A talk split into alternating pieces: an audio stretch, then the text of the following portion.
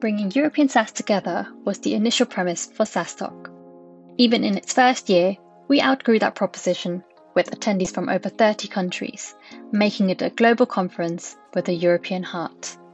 SaaStock will be returning to Dublin in October 2022, and our super early bird tickets are on sale now, saving you 400 euros. Grab yours by visiting saastock.com forward slash dash 2022. We've shown that it's possible to bootstrap a company, right? And bootstrap it to a size where many people are saying, how can you have seven figure ARR with three people? That doesn't sound possible, but it is, right? If you have the, the right team and and especially a strong engineer, right? I think that's that's a need to have in in that kind of world, right? Like somebody who can really build a strong product that's user friendly. But I think we've seen that uh, you can do that and that's been a big takeaway for me is like you can really use the product to drive growth without having to hire a bunch of sales or, or customer success people. Hey everyone. Welcome back to the SaaS Revolution show brought to you by SaaStock the conference that helps SaaS companies get traction growth and scale. I'm your host alex Theuma and i'll be looking at what it really takes to build and grow a SaaS company today and how founders and entrepreneurs stay healthy on the journey now, on with the show. Welcome to the SaaS Revolution show. Uh, Esben Friis Jensen, uh, Chief Growth Officer at Userflow. Welcome, Esben. Thank you. Thank you, Alex. Thanks for having me. Good to have you uh, on the podcast. And uh, yeah, so we, we were just discussing that you you are uh, now a month in Colorado, and it's uh, uh, it's quite a nice place, um, uh, yeah. somewhere I've never been. So in, enjoying yeah. that. Yeah, I've been I've been traveling around the U.S. since the pandemic uh, started, living in the countryside instead of in uh, San Francisco, where I'm normally based. Um, so it's been nice. Do you think you can make? Is it going to be? Have you found a favorite spot? Is it Colorado because you've been there for a month? Will you go back to the Bay Area? Yeah, I think I'll go back to the Bay Area, but uh, I, I, really enjoy the nature and especially Colorado and in, in Utah. But yeah, the U.S. has a, a lot of beautiful places, uh, so it's been it's been great to explore those and all the national parks and so on. You don't sound American, Esben. Um, there's a there's a distinct accent there uh, that I, that I'm picking up. Um, but we, we can probably get into that uh, as we ask the first question. You know, who is Esben Friis Jensen? Yeah, uh, unfortunately, I haven't lost my Danish accent yet. But yeah, I'm originally from Denmark. Um, have lived in the US for the last eight years. Um, where we I originally moved here because I founded a, a company called Cobalt uh, together with three other Danish uh, guys, uh, and then I just stayed around. Um, and then recently I I, I joined uh, uh, Userflow as a co-founder, um, and and uh, yeah, so it's been a, a fun journey. Um, but yeah, the Danish accent I still have very much. and, and, why? So you you're a second time SaaS founder, Cobalt company. Uh, I mean, we we know well uh, at SaaStock, but we we also kind of live in this bubble where we know a lot of SaaS companies, and I think not uh, you know not all of our listeners you, you know follow SaaS as uh, um, I, I, guess kind of you know as intensely as we do. Um, but uh, but you were there at Cobalt for a good number of years, eight years or so, uh, something yeah. like that. Um, yeah. And uh, but now moving on to SaaS number two, or is it is it number two? Have you done more before? No, this is number two. So Cobalt was my first startup, uh, and uh, yeah, today uh, a 200 plus people company, so a lot bigger than when when we started. And uh, I, I really like the early days of building companies, so that's why I, one of the big reasons why I decided to to leave Cobalt operationally. I'm still involved as a, an advisor, and uh, to to do Userflow instead. Gotcha. Yeah. I mean, I I also love the early days. I mean, just like we SaaStock, we're in our sixth year now, you know, and we were growing, you know, sort of like uh, scaling. But then because of the pandemic and our our, our core business was conferences, uh, that obviously had a, a quite a, a, negative impact. So like last year, we then had to do a lot of innovation, you know, pivoting online and new product creation, and it kind of almost felt like you know back in year one uh, again and starting, and, and, I kind of realized like, oh, how much I really enjoy this kind of you know period, you know, compared to like you, you know that bit more sort of mature uh, stage. But um, uh, yeah. a, little uh, anecdote there. But so, so with the with the second uh, SaaS company, Userflow, why did you found it? You know, what's the problem that you're solving? So uh, originally it was started by my co-founder, actually Sebastian. But the reason we started the company and the, also the reason I decided on joining is that uh, there's this whole product-led growth movement at the moment. That's one of the big reasons. Uh, but but also in general, um, user onboarding in in software is a big challenge that many SaaS companies face today. Uh, so basically they have they might have amazing products but they have a challenge in getting adoption of those products and also guiding the user to see the value as fast as possible um, so those are the like the key things that userflow userflow helps on. Uh, so with userflow you can basically build uh, in-app guides uh, product tours uh, and surveys uh, inside your product so you can better onboard or show users new features and so on or ask them questions. And it's all done in a no code fashion which means that customer success managers or product managers and so on can can build these flows without having to involve engineers. Um, so that's always been the big kind of challenge right is that uh, onboarding is super important but uh, this other feature we're building is just that more important um, and and that's what developers end up focusing on uh, and that then uh, deprioritizes the onboarding which is super important for conversion and trials and and adoption and retention. Uh, but now with userflow you can basically have your customer success team or product team build the flows instead very cool and and so you, you mentioned sebastian was like let's say the the, first founder or the, the original founder yeah. how did you find sebastian how did you how did you two connect? So Sebastian was actually one of the first customers of Cobalt uh, back in the days, uh, and he's also Danish. Um, so so that's why we connected. And he lived in San Francisco as well, so we became friends, and then got to know each other better over the years. And uh, Sebastian is an amazing engineer. Um, he he is really like a, a unicorn engineer. Uh, and he he started out by building actually another product um, that was more like video kind of recordings uh, of of demos. And then, uh, as part of that product, he had built a product tour, uh, and everybody was asking, "How can we get that kind of product tour instead?" That uh, seemed like a cool product, and then uh, he pivoted. Um, so he's he's been building on that product for the last yeah uh, two and a half three years, and I joined one year ago basically to help grow the business and take some of the learnings I had from growing uh, the business in Cobalt and taking them with me uh, into Userflow. Very cool. Uh, and it's about it's Sebastian the CEO then, and you're the the, the yeah. The I'm the I'm the chief growth officer. So Sebastian is uh, the special role of a CEO, and he's also the guy building all the stuff. So he's the CTO CEO. Uh, very probably not the most normal thing you see in SaaS yeah. startups, but it, it works for us. Yeah, exactly. Well, like often it, it is the case that the, the the developer, you know, becomes the CEO, and at some point they need to give up the developing, right, um, or, or, that role. Yeah. Um, and we, we, I think we've seen that at, at many a SaaS company. Uh, and Userflow, uh, what data can you share about the company in terms of uh, how big is it now? Like any revenue or growth statistics, and um, yeah, what like how many people, etc., that sort of thing. Funding, yeah, we're we're very special companies in many ways. So we are part of this whole new, as well as we're part of the product-led growth movement. We're also part of this new movement where more and more startups are bootstrapping. Uh, so we are a completely bootstrapped uh, company, uh, and we are actually just the two founders and then a freelance uh, designer. So uh, and he works part time, so like two and a half employees. But we have seven-figure ARR. Uh, we have close to coming up on 400 customers. Um, so yeah, the business is doing really well, but we've kept the team very small and lean. So having the product really drive a lot of the growth um, and retention. congrats that's uh, uh, that's amazing like two yeah. and a half employees and seven, uh, seven figure re- revenue um, so what, like, I'm I'm assuming that, uh, and, and, great, obviously that you that you're bootstrapping, but I'm assuming some investors' emails do come into your inbox and they we want a meeting. Um, but you're you're just this time we're bootstrapping. Is, is, is that it? Yeah, uh, that's how we're doing it. Yeah, the funny thing is uh, when you're saying no to investors, they seem more interested, right? And uh, yeah. if you really want to raise money, they're not so interested.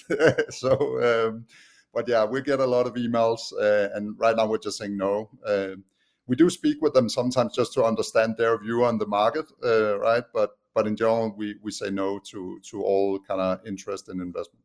Yeah, well, I mean, we had um, Nathan Barry on the podcast the recently, and he owns ninety percent of ConvertKit, and they're doing twenty nine million ARR, and so you, you know he's do, doing pretty well, right? And yeah. there, isn't there a real need to. I, I also think Mailchimp is an amazing example that just got acquired, right? Like bootstrap yeah. from day one and a billion dollar company. So yeah, yeah. exactly. You, you, can do it. Well, good. Uh, I hope that you you stick to the bootstrapping for as long as as long as you can, and even if. We'll uh, that uh, that email comes in from Tiger Global tomorrow for 100 million, um, you, you know, you walk away uh, but uh, uh, let, us let, see. Good stuff. And uh, so, and, and so the chief growth officer role. Why that? Did you do that before at Cobalt? So at Cobalt, I was uh, the person who helped build uh, both sales and customer success. Uh, and over time, my role kind of became a, like a chief customer officer more. Um, I think in this new age, you could say, like you could argue, should I be the chief revenue officer or should I be the chief sales officer and so on? But really, in a product-led world, it's really about growth and and and and kind of growing in other ways than than the people kind of driven sales and customer success. And that's why we kind of ended up on chief growth officer being the best name for that kind of role. Um, so I'm very focused on on uh, not necessarily building a sales team or customer success team and, and these kind of things that I did at Cobalt, but instead uh, looking into how can we grow in other ways uh, how can we make the product the main uh, kind of growth avenue and so on uh, and so this is what I, I guess I want to dig into. So, like, um, so 400 customers, seven-figure revenue, two and a half people. Like, what secrets can you share or lessons can you share? Like, what have you been doing to grow the company? You know, and let, let's learn a little bit about what's worked. And clearly, there's a lot. Yeah, I think I think we're called, we have a, a, unfair advantage that both Sebastian and I did a company before, right? So we have uh, we of course we were not like uh, like super bankrupt or anything like when we started the Userflow, right? Uh, and that of course helps. Uh, when we started Cobalt, we we were we didn't have that kind of money uh, to kind of uh, so it, it, was a different game, and I think when we started Cobalt, we needed investment money more, right, um, to pay ourselves salary and so on. Mm-hmm. But really, uh, that that's of course one unfair advantage. But then, really, the the way we've been driving the growth is through the product, right? We're just really super focused on building the best product possible. Um, and so that's number one thing. Like, really build the best product possible. Listen to your customers. Listen to when customers are having UX issues and fix them instead of having hiring people to answer how you should do something then fix it by improving the product to to be better right or if you cannot do that then make like a help article or something like that that that will make them self-service support um, so that's a big part and then the second part is of course using something like userflow um, where you automate uh, things like onboarding right like in with userflow we are on uh, we are automating like the kind of the, the, the onboarding towards the famous aha moment. Uh, in our case, it's the re- realization that they can build a flow themselves. Uh, that's really like the, the key aha moment, and we drive them towards that as quickly as possible. But also using other automation like email automation and stuff like that. Really automate as much as you can um, to to drive uh, kind of uh, both trial conversion and retention at scale. Um, so that's how we can do it. Um, uh, with with a very small team. And, and what about in terms of uh, acquiring these customers? So obviously, having a great product is going to help you get product market fit, which you you yeah. clearly got.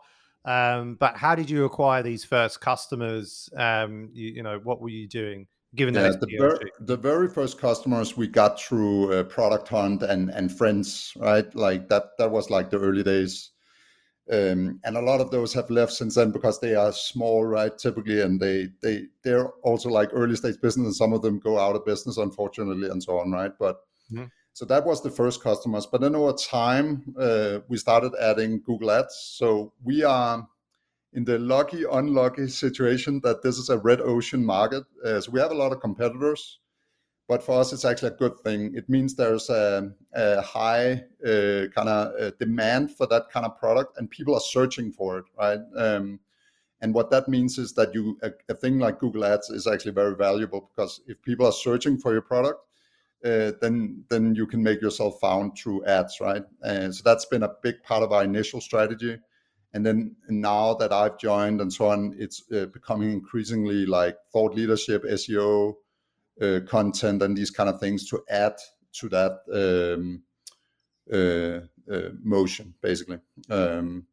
so so yeah, so so it's it's been a mix. Uh, I would say in Cobalt, uh, the funny thing was, and that was eight years ago, and I think to this day they're still relying on it to, to a large extent. Of course, they have a a lot of word of mouth, and we also have that at Userflow. Over time, you get more and more word of mouth, right? But we relied a lot more on outbound, right? Like basically like connecting with people via emails or LinkedIn and so on. And it was a much more effective mechanism back then. Today, I think outbound is having a lot of challenges. Uh, it's a lot easier to get, or a lot harder to get through uh, the noise. Mm-hmm. Um, like email is almost impossible. Uh, LinkedIn, uh, that was the magic tool for a long time, uh, has now also become a noisy place, right? Um, so so it's becoming increasingly hard to to do outbound. So you have to be creative and do outbound in other ways uh, for instance through communities on slack and these kind of things. What about like ha- has there been some stuff that you've tried like i guess as chief growth officer you, you may have experimented on on certain things and channels that just simply hasn't worked for you yeah, I mean, we we tried email outbound actually. We have an automation engine, uh, but uh, we're seeing so low uh, kind of uh, response rate on that. Um, and, and, it's interesting, right? Because we know there's an interest in the market because people are searching for it, right? Like we get a ton of inbound from ads and SEO, uh, but then when you write them an email, uh, it cannot be right that they're not interested, right? Like if you write uh, product managers and and you know there's an interest in the market, but none of them respond back, and that for me shows that that channel is just too noisy, right? Like it's um, yeah, people get too many spam emails, and maybe Google is also becoming better at filtering that kind of stuff, right? Um, so so I would say emails which was a very valuable channel eight years ago when we started Cobalt, is, at least in my opinion, a, a less valuable channel today. And uh, and moving on, I guess to the point that you have maybe, well, let's say uh, an unfair advantage, but certainly an advantage being a second time founder, right? So that mm-hmm. part of it was capital because the, the money um, that you you've earned through um, through Cobalt and building that company to 200 people. Mm-hmm. Um, so that helps with the bootstrapping. Uh, and you obviously then have a lot of knowledge that you, you've acquired over eight years of, of building that business. But what we what will you do differently uh, with Userflow? Um, keen to know. I think the the main thing is really uh, having this core focus on product led growth, right? I think we had that in the beginning of Cobalt, but uh, over time we realized, and I think it was especially because we were creating a brand new vertical kind of industry um, so there was a lot of education uh, in the market. So it was more blue ocean. Uh, of course, there was all the incumbents, right? But that doesn't really count in that kind of world. So there was a lot of education to be done. And in, in, in a world where you need to educate customers, it's a lot harder to do product led growth. So that's why I think we ended up building uh, and more and more sales, right? Like we, we built a sales team, we built customer success we removed self sign up, right? We had self sign up in the beginning, but we removed that. And I think many SaaS companies have gone through that journey uh, to as they move up market and so on, right? And move up pricing and so on. Uh, but this time we're not going to do that with Userflow. We are, uh, and and I think it's also partially, of course, we're in the red ocean, but also uh, the fact that we are just so focused on. We want this to be a pure product led kind of motion, right? Like um, we want to continue on how we can empower the self sign-ups, the the self retention, and and these kind of things. And I also think the market has matured a lot more. Right, SaaS has become a normal thing, uh, which it wasn't like uh, you would say so it wasn't SaaS a normal thing eight years ago. No, not really, right? Like it's matured a lot um, in the last ten years, um, and uh, yeah. So I think the market is also more ready, and and some some people are talking about what's called the end user era, right, where you the end users have the power, and that means you you need to build great products that the end users like. You're no longer selling to executives where where they just look at the the return on investment kind of numbers, KPIs, and this kind of stuff, right? Uh, they actually look. You have to look at the product. What about, about um, if you if you're happy to share maybe any mistakes that you made kind of first time around that because you made those that you won't repeat again, hopefully. Yeah, no, it's so funny, right? You make many interesting mistakes over time, but it's not like I never felt in Cobalt we made like any huge mistakes, right? It was like all iterations and and we mm. learned and and and and and so on. I think a big learning is always around pricing, right? Like uh, I think we started way too low on pricing, and I think Sebastian did the same when he started Userflow. For the value you're giving, uh, you should you should value your product more, right? Like, and I think many SaaS founders are in that situation, especially early stage where they they really put the value of their product too low and actually the perception then from your customers become that this is maybe not a high value product right uh, if it's too so cheap um, so so i think that that is one learning uh, that that i'm taking with me is pricing that you you can put your pricing higher than you think um, uh, and you should not underestimate the value of your product uh, for sure and then the other learning is also I mean, I'm, and maybe that's just me, right? Like, I'm not. Uh, uh, that's maybe why we're trying to keep the team small. I'm not so sure that it always helps you grow faster to hire a bunch of people, right? Um, I think it worked in Cobalt's case, and it's a very successful business. But it also had its complexities, right? And you, it became a lot more uh, focus on building the organization instead of building the product, right? And and that uh, I think we're trying to do a bit differently. I, I won't say Cobalt did it wrong, because I actually think we did it the way we that worked for us then, and and and Cobalt is as mentioned successful. But this time, I just want to try to see if it's possible to do it in another way, uh, and I think that's that's another big thing I'm taking with me. Uh, uh, very cool. Um, what about? I mean, we we probably covered a couple of these in terms of advantages that you have a second time founder. We mentioned capital, and obviously there's the experience uh, that you have. Uh, anything beyond that? Anything that you would add to kind of these two things? Yeah, I think it's funny, right? Like um, how perception matters. So when when we started Cobalt, we were four Danish founders who moved to Silicon Valley, and nobody knew us, right? And we had an amazing product, but nobody like listened to this, uh, like. Uh, would listen to us, right? So it was very grit, a lot of grit and hard work to get customers, uh, kind of like one by one. And then some magic happened when we hired uh, Caroline Wong, who's a thought leader in the security space. Then suddenly everybody listened to us, and like now it's an amazing product, right? Like, uh, and she was saying exactly the same things, but she had a lot of voice in the industry, right? Um, and I think now, as a second time founder, you have a lot more voice, right? You have a lot more to say. People will listen a lot more to you uh, because of your experience, right? Uh, so it's also fair that they listen more to you when you have experience. But that's again an advantage that second time founders have that uh, you have a, a, a, bigger audience, right? You can speak to more people and, and get your, your product out to more people. Any disadvantages of being a second time founder?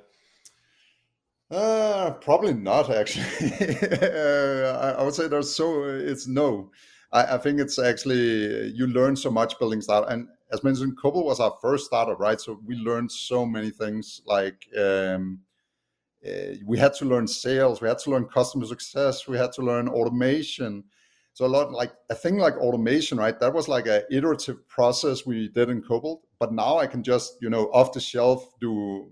I know how to do the automation that we did in in Cobalt, right? So that saves that saves me a ton of time. And it's the same with Sebastian because he's built uh, companies before. He, he knows exactly how to build like the baseline SaaS product, right? Um, and and that speeds up things a lot, right? Um, so so yeah, I think there's only advantages to to having that experience. Uh, really, uh, I don't see any disadvantages as such. In, if we just sort of round up maybe a couple of the key takeaways from your experience to date with Userflow, what would you distill them down into like you know a couple of points Yeah, that's a good question. Uh, uh, what do you have in mind? Like uh, like experiences with Userflow what we've seen or or, or kind of like yeah well i, I guess in, in, this time round of building the company from you, you know from zero to the the the yeah uh, yeah no i think revenue i like think the, we we've shown that it's possible to bootstrap a company right? And bootstrap yeah. it to a size where many people are saying how can you do that right? Like how can you have seven figure ARR with three people that doesn't sound possible but it is right if you have the the right team and and especially a strong engineer, right? I think that's that's a need to have in in that kind of uh, world, right? Like somebody who can really build a strong product that's user friendly. Um, but but I think we've seen that uh, you can you can you can do that, and that that's that's been a big takeaway for me. Is like you you can really use the product to drive growth um, without having to hire a bunch of sales or, or customer success people, and it's really a mindset that you think product first instead of thinking we should hire somebody to fix this, right? Um, so that that that's um, that's probably the biggest uh, uh, takeaway uh, for me. What what about um, either any advice you've been given, like over the years, that you feel would be shareable, or just any yeah, advice no, you I, could share. I, I think um, that's the amazing, and especially on our journey with Cobalt, right? We met so many amazing advisors and, and investors. Um, uh, we were part of uh, an accelerator called Boost VC in, in the Valley, who's uh, led by Adam, Adam Draper. Uh, and he has a, he's really good at like coining terms uh, like beat a cockroach and uh, you know uh, stay focused focused on one thing. I think that's also super important and something that we when you have a great engineer like sebastian he can build everything right? So it's su- super important to still stay focused to keep a clean positioning. Uh, and we are highly focused on user onboarding right? We could be focused on employee onboarding for like Salesforce or whatever, but we're not, right? Like we stay super focused on customer user onboarding for SaaS businesses.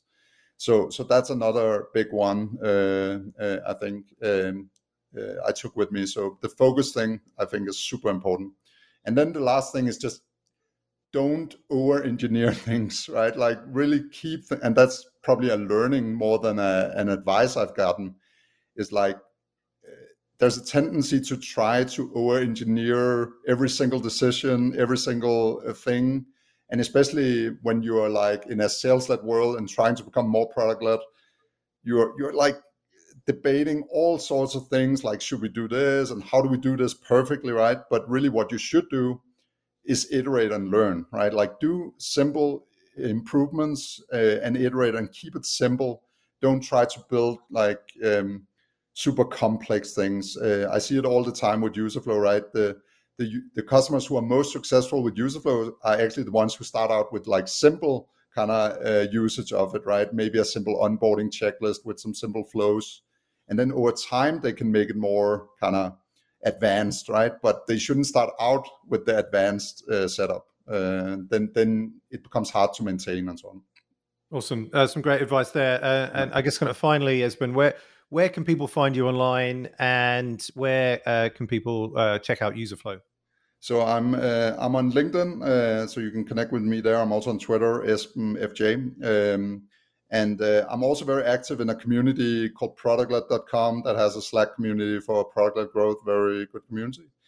Uh, then for for Userflow, you can uh, go to userflow.com uh, very easily, uh, and we have a 14 day free trial, uh, and you can build a flow without involving engineers. Um, when you actually have to deploy it, you have to install a small piece of JavaScript. But when you do the trial, you can use a Chrome extension and and get started right away. Um, so. Awesome, good stuff. Well, thanks so much for uh, coming on the podcast and sharing with the SaaStock community. Uh, been great speaking to you, uh, Esben Friis Jensen, uh, CGO at U- Userflow, uh, and, and, best of luck with uh, continued bootstrapping. Thanks, Alex. It was my pleasure.